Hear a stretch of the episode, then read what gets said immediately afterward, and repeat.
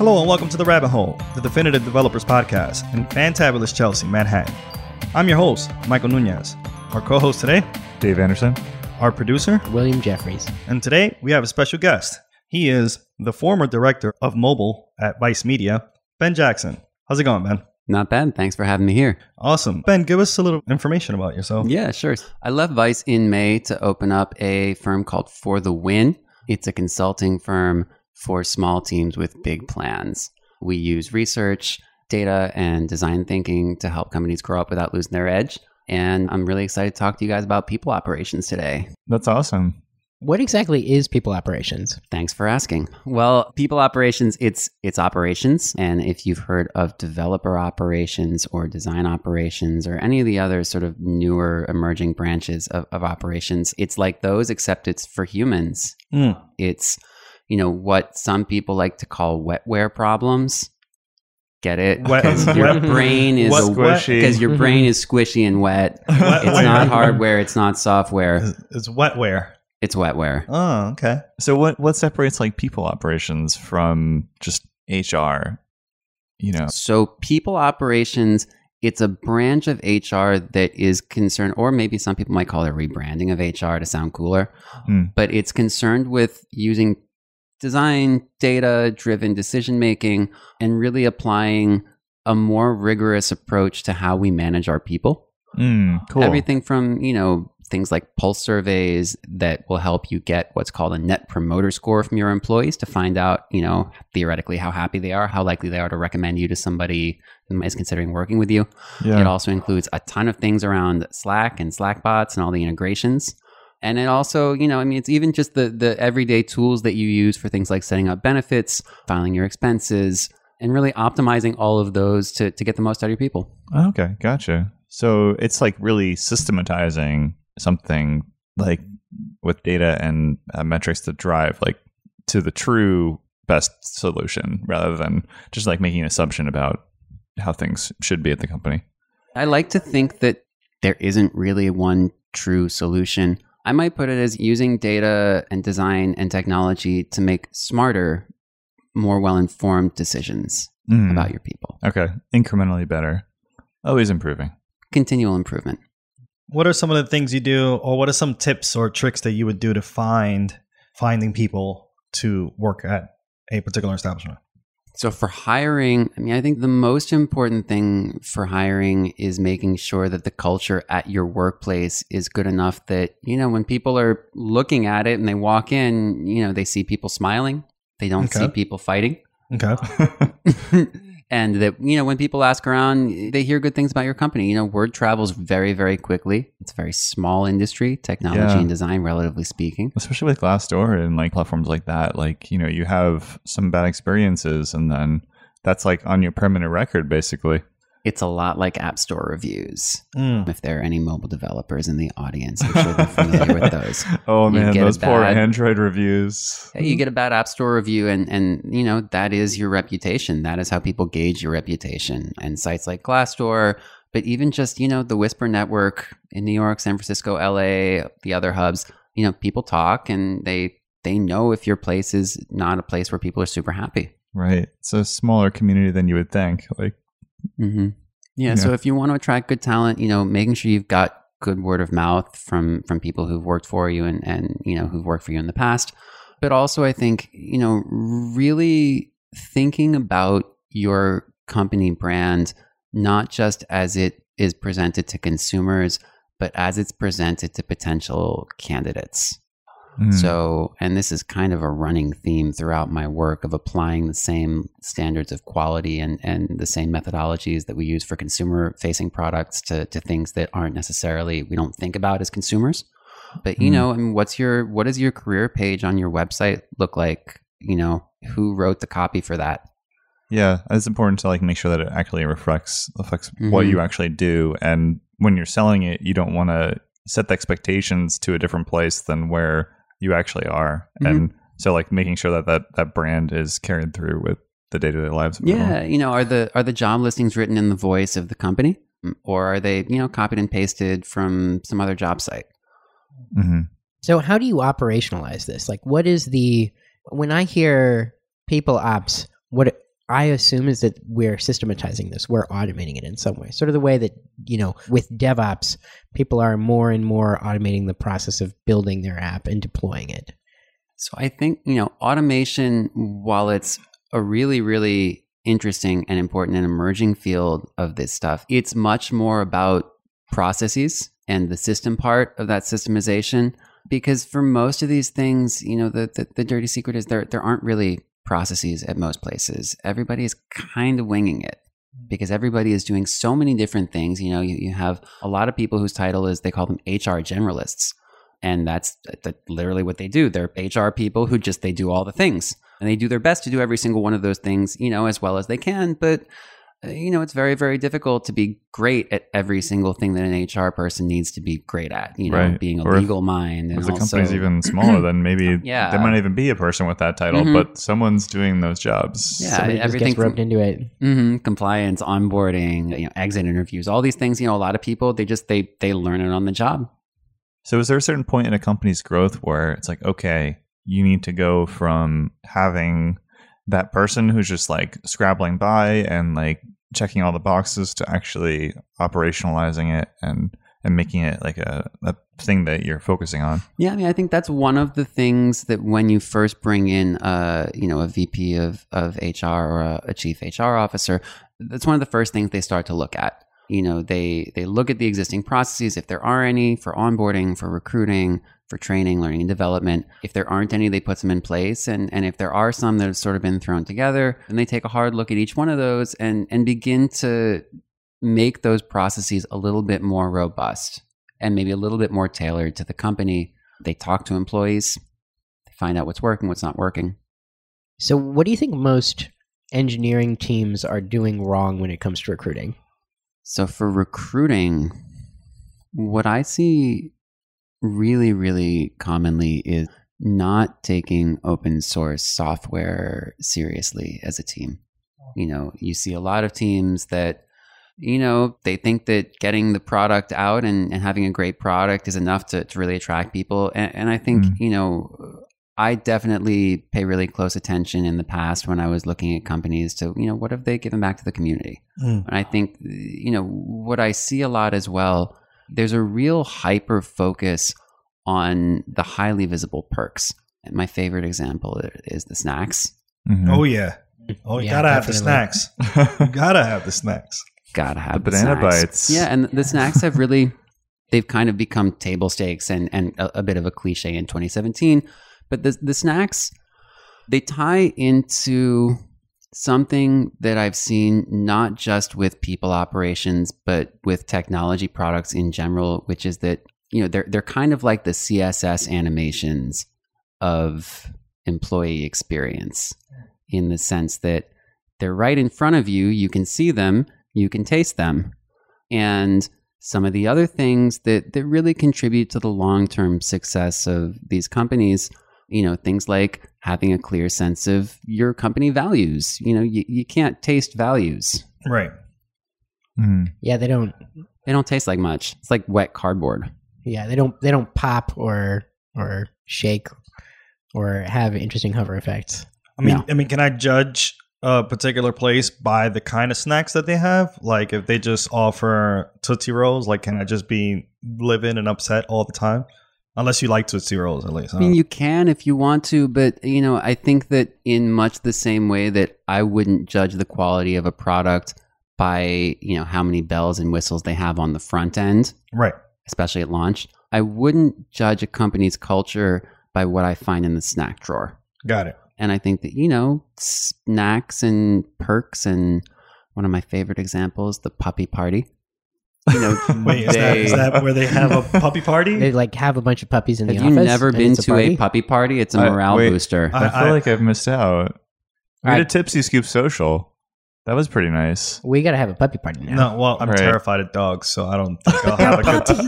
No, you don't know. But then they grow up to be vicious animals afterwards, and I can't really trust them when they're small like that. It can turn into like a little bit of a Gulliver's Travels situation where they pin you down if there's enough of them. But yeah. They just maul you with love. Now, I imagine it's adorable. Not gonna lie. I imagine it's really adorable. But yeah, I mean, you know, those those perks, the snacks, the puppy parties, like all the the foosball, like it's you know, it serves to mask sometimes, not always, but it can serve to mask deeper cultural issues. You know, are people talking to each other? Are they giving each other, you know, candid feedback on a regular basis? What's performance management like at that company?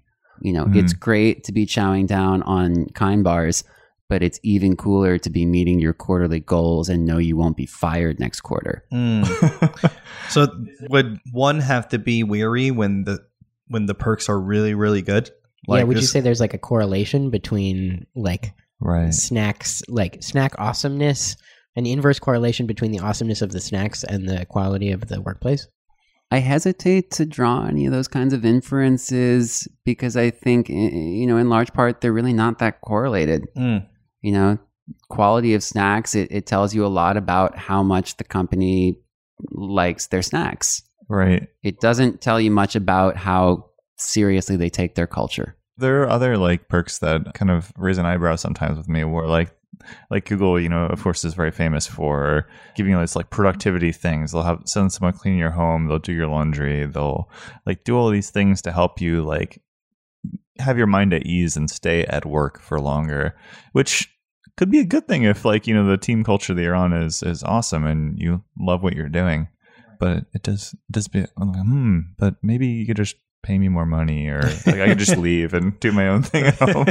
Yeah, well, people people are motivated by a lot of different things, and and they're not always motivated by perks. You know, they, there's a, a thing called the two factor theory of employee happiness, where they talk about on the one hand there being what they call motivating factors you know Mhm. things like passion for the mission and you know really loving your team and and on the other hand there are these what they call hygiene factors you Mm. know like I don't know. Is there parking close by? What's the commute like? Do you have to be on a sweaty train for an hour? Mm. or even sometimes they're they're literal hygiene factors. You know, I don't know how the bathrooms are here. I, I didn't use the bathroom before I came in, Mm. yeah. but Or, I've like, been in places noise- that did not pollution. have acceptable bathrooms, and yeah, noise pollution, light, all kinds of things. Open plan offices can be notoriously bad for for hygiene factors. Yeah, Sonos. It's it's Mhm. a it's a perk sometimes, but maybe not always. Hmm. or even just people talking on the phone next to you and you know you might have headphones but headphones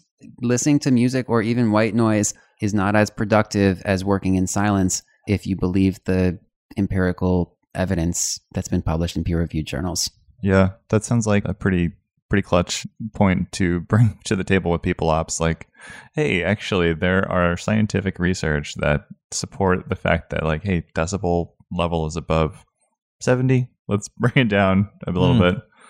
So, what do you think would be the easiest improvement that engineering teams in New York could make to make their workplaces better, to make their people ops better? with infinite money the easiest thing to do is give everyone an office with a door assuming we're not living in you know a place with infinite money Or infinite doors. or infinite doors Why would the offices with the door make that change? so the office with the door, at least for engineering teams, from what I've read, and, and Joel Spolsky has written ad nauseum on this, much more than than me. But developers, they don't do well when they're being interrupted, if by noise or by you know sort of people walking by their desks or you know that tap on the shoulder of hey, can you look at this? And the easiest way, really the only the only foolproof way to avoid being interrupted is to go into a room, close the door, and, and if necessary, lock the door. Mm, right. I imagine knocking on a door is much more like people are less likely to do that than tap you on the shoulder or stuff like that. There's a much bigger psychological barrier. Yeah, I, I, I remember one former coworker of mine from the New York Times had he had one of those bicycle mirrors on his laptop so that people couldn't creep up on him. And so when Oh. you approached him from behind, he would just say, Hey Ben, what can I do for you? Oh man. Without turning around, of course. oh, I wish I had one of those. I, I used to have a boss that was like just so quietly walking all the time, and he would just like pop up. He'd be like, "Hey, how's it going?" He's like a cartoon character. I don't know how he did it. So, like once once you find people and you recruit them and you get them really excited about your company, like how do you how do you keep them and make sure that they're growing and have a clear purpose? So the easiest way to make sure that people stick around is to have a structured onboarding planned out before they get there. Hmm, So okay. ideally, before they even start, as soon as they've signed that offer letter, you've sent them a welcome packet and and brought them into what they call the pre-boarding experience, Mm-hmm. Hmm, getting them excited to start work. If you have any kind of weekly drinks or office gathering, invite them to that before they actually walk in on their first day, so that when they do walk in on their first day, they're they're walking in giving people high fives instead of handshakes. Oh, Hmm. interesting. yeah, I like that. idea. Once they get there, ideally you've got their laptop set up with pretty much everything they need. The quicker you can get them spun up and actually working on something meaningful in that first week, the better. If they can push code to production on their first day, that's fantastic. Hmm. Yeah, that is like a pretty great feeling. Like not to have to go through too many meetings to Mm-hmm. like get onboarded or too much bureaucracy. Yeah. And other things that help, especially with onboarding, making sure that they have a mentor not on their team, someone they don't work directly with, but someone who can they, they can just go to and vent or ask stupid questions because everyone has them and no one likes asking them. Mm-hmm. Hmm. And also, you know, at one of my clients, we put together what we call the Welcome Wagon. And that is a group of four, five, six stakeholders or other people from across the org who just have a one on one during the first few weeks with the person. And they understand by talking to those people what are the different parts of the org, what do they do, what do the people inside there care about, and, and how can I work most effectively with those departments. And those cross departmental relationships, man, they're the glue that holds the organization together and Yeah. they end up becoming like this person's little advisory board. Yeah, it's really good to see like people at the lunch table or communal table, like you know, sharing a meal and exchanging conversation and getting some different perspective. I wonder, like, is it something that you're seeing more and more, like having a mentorship roles at organizations, like formalized? Yeah, I think it's getting much more popular because it works so well. Yeah, yeah, that's one of the things I've I've found pretty enjoyable at, at Stride. Yeah, and then the other things that I think really help people stick around are making sure their manager has a one-on-one with them every single week. Mhm. Ideally, a structured one-on-one. You know, one of the formats that I like is 10 minutes for the direct report to talk about whatever they want, 10 minutes for the manager to talk about whatever they want, and then 10 minutes for them to talk about so what are we going to do in the next week? And then also, you know, having regular check-ins spaced out at a cadence, not just about the work and the manager direct relationship, but about the onboarding experience itself. So separate from, you know, that weekly one-on-one, you know, after the first week, there should be a second one-on-one just to talk about that first week's onboarding. Right. After 30 days, another one-on-one just to talk about that first month. And bringing that process and and taking it not just for, you know, a week, 2 weeks, 4 weeks, but taking it to 30 days, 60 days, 90 days, and then all the way out to 6 months and 12 months. That is really really strongly correlated with higher retention. When you get Mhm. people on a plan that's structured that takes them 6 to 12 months out, you see I mean the the figures I've read are anywhere from 60 to 70% more likelihood to stay 3 years or more Where do you get these stats? lots and lots of Googling white papers. There is an organization called the Society for Human Resource Management that does a lot of research. There are places like the Aberdeen Group, a lot of management consulting firms that, that sort of sell onboarding and engagement services. You know, they finance research, they have big staffs and deep pockets, and this is how, part of how they do their sales. Fascinating. Hmm. Cool. Yeah, and that, that seems like a very agile concept too, of like kind of building these feedback loops and hopefully using them to steer the direction that you're you're going with all of the other employees in your hiring process and how you're like finding out what really works for you and the company. Absolutely. You know, I, I think that the HR world is slowly starting to come around to understanding agile as more tech startups have taken off and, and more of them have moved into the technology and the startup industry. They've started to see like, oh, you know, this is this is how we make products for consumers and and you know, this stuff it, it really, really works. You build a small thing, you test it, you get some feedback, you build another small thing, repeat the cycle. Hmm. Yeah, none of this like, but wait, I'm gonna make the most amazing policy. It's gonna be a hundred pages long. It's gonna cover every single possible scenario, and you're all gonna love it and adhere to it every day. even just the getting feedback from real users and, and beta testing things, beta testing your employee handbook. Hmm. Sounds revolutionary, just saying it, right? Hmm. It was pretty interesting because like you i've been at Stride for i think i think i just hit my three year anniversary oh, and Oh, I. I don't Congrats, think I, I, don't think I've looked at my at the handbook since three years ago, which is like really interesting. But that's not entirely true because you've actually had your hand in creating some of these policies and iterating, especially Yeah. on the prof dev. Well, it's like, hey, Mike messed this up. We got to make a policy. That's like what ended up happening. Mike introduced something that was like really out of whack, so we need to, you know, nail this down a bit. Yeah, I mean, I was I was responsible for. Stride has like something called professional development, where consultants can take time to study whatever they want, and they have hours budgeted for that. And we were trying to increase that to like motivate more developers, more consultants to like as a hiring technique to bring people in so they can introduce some of their own like unique related projects but for the consultants themselves to stay on board and learn new things and take time to study you know what's hot in the market and yeah i was responsible for building that aspect but i think the rest of the the Mm. handbook i haven't beta tested so that is a really interesting concept because i think a lot of people just overlook it once they get hired and then that's it but it's definitely an iterative process to you know make that handbook a lot better for the next person for the person who's actually starting for the first time Yeah, there is an open source employee handbook, I believe, from a company called Clef. Hmm. Oh, really? I don't believe they're still in business, although please forgive me if I'm mistaken about that. People who run Clef. So do they manage that like on GitHub or yeah, it's on something like GitHub. if you just Google GitHub employee handbook, it's probably the first result. nice so you could git clone change the names to bobby bam you got your very own employee handbook Speaking Forward. of templatized things on GitHub that are super helpful, they also have a code of conduct template, which if you run a Slack team or any other virtual community inside your company and you don't have a code of conduct, you should really think about putting together a code of conduct. oh interesting And so what what exactly would that entail? Like just would it be like something that's implicitly agreed upon or would I have to sign off on that and be like, okay, I've read and understand this. I checked the box. I sign my name.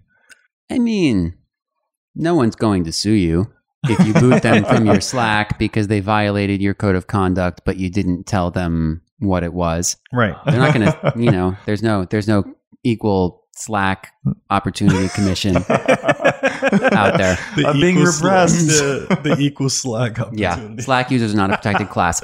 But what you will probably get if you boot somebody from your Slack, you don't have a code of conduct, is is a very frustrated and and hurt and and really upset and surprised person. The surprise is the worst part. You know, going Right. going through pain is fine if you if you know it's coming, but when somebody just like blindsides you and all of a sudden, oh my god, I'm not on the Slack anymore.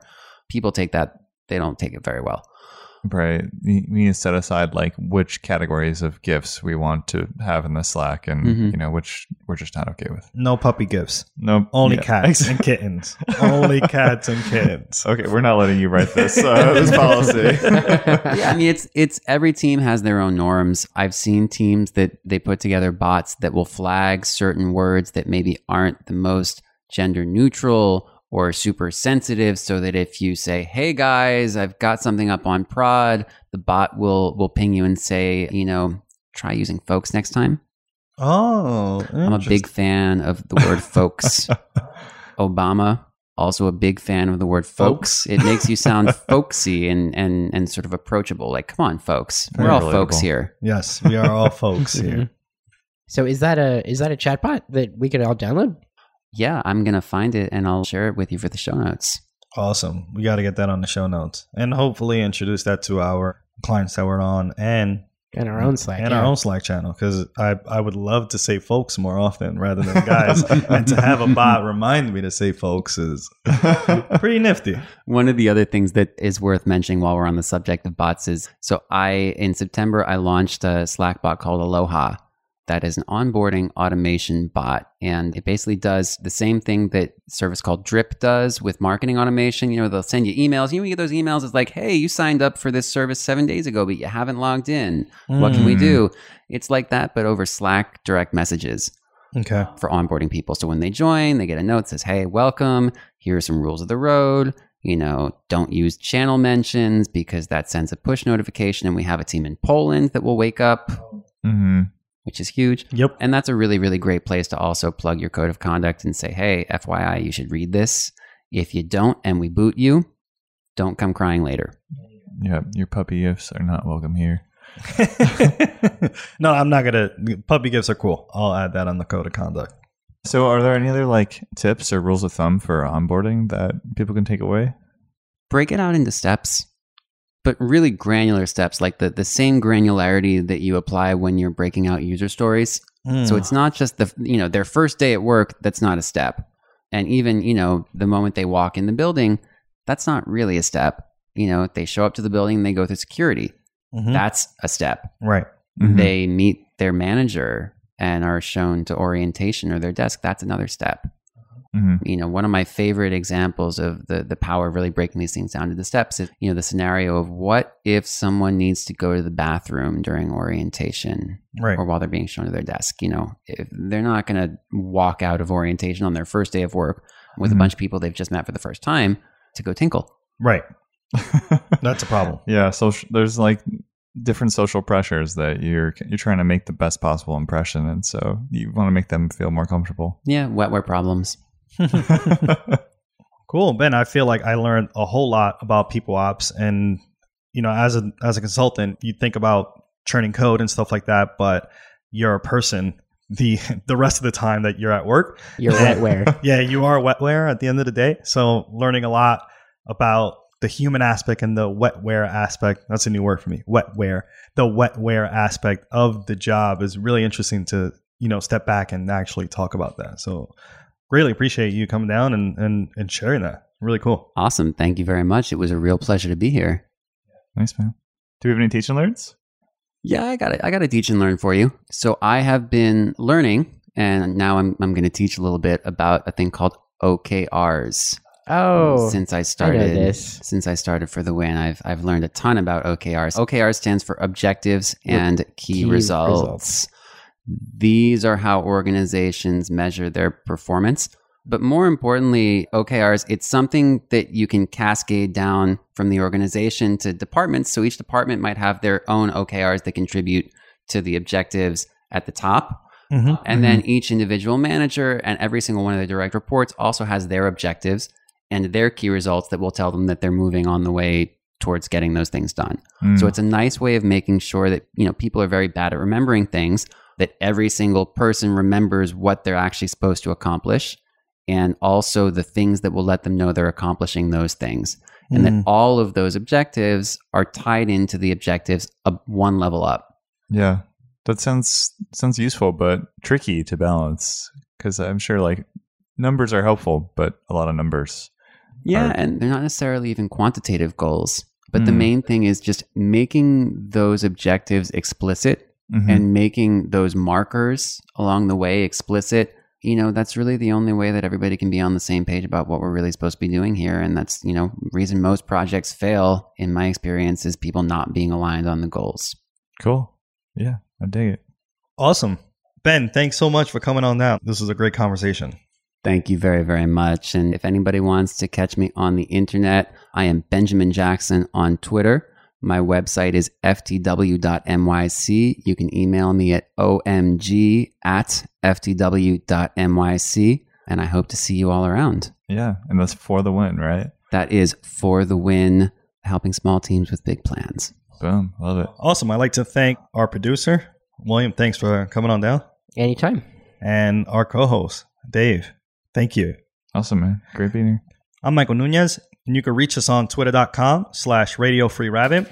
Please, if you're listening and you haven't subscribed, please subscribe. And, you know, always give us a five star rating whenever you can. this is The Rabbit Hole. We'll see you next time.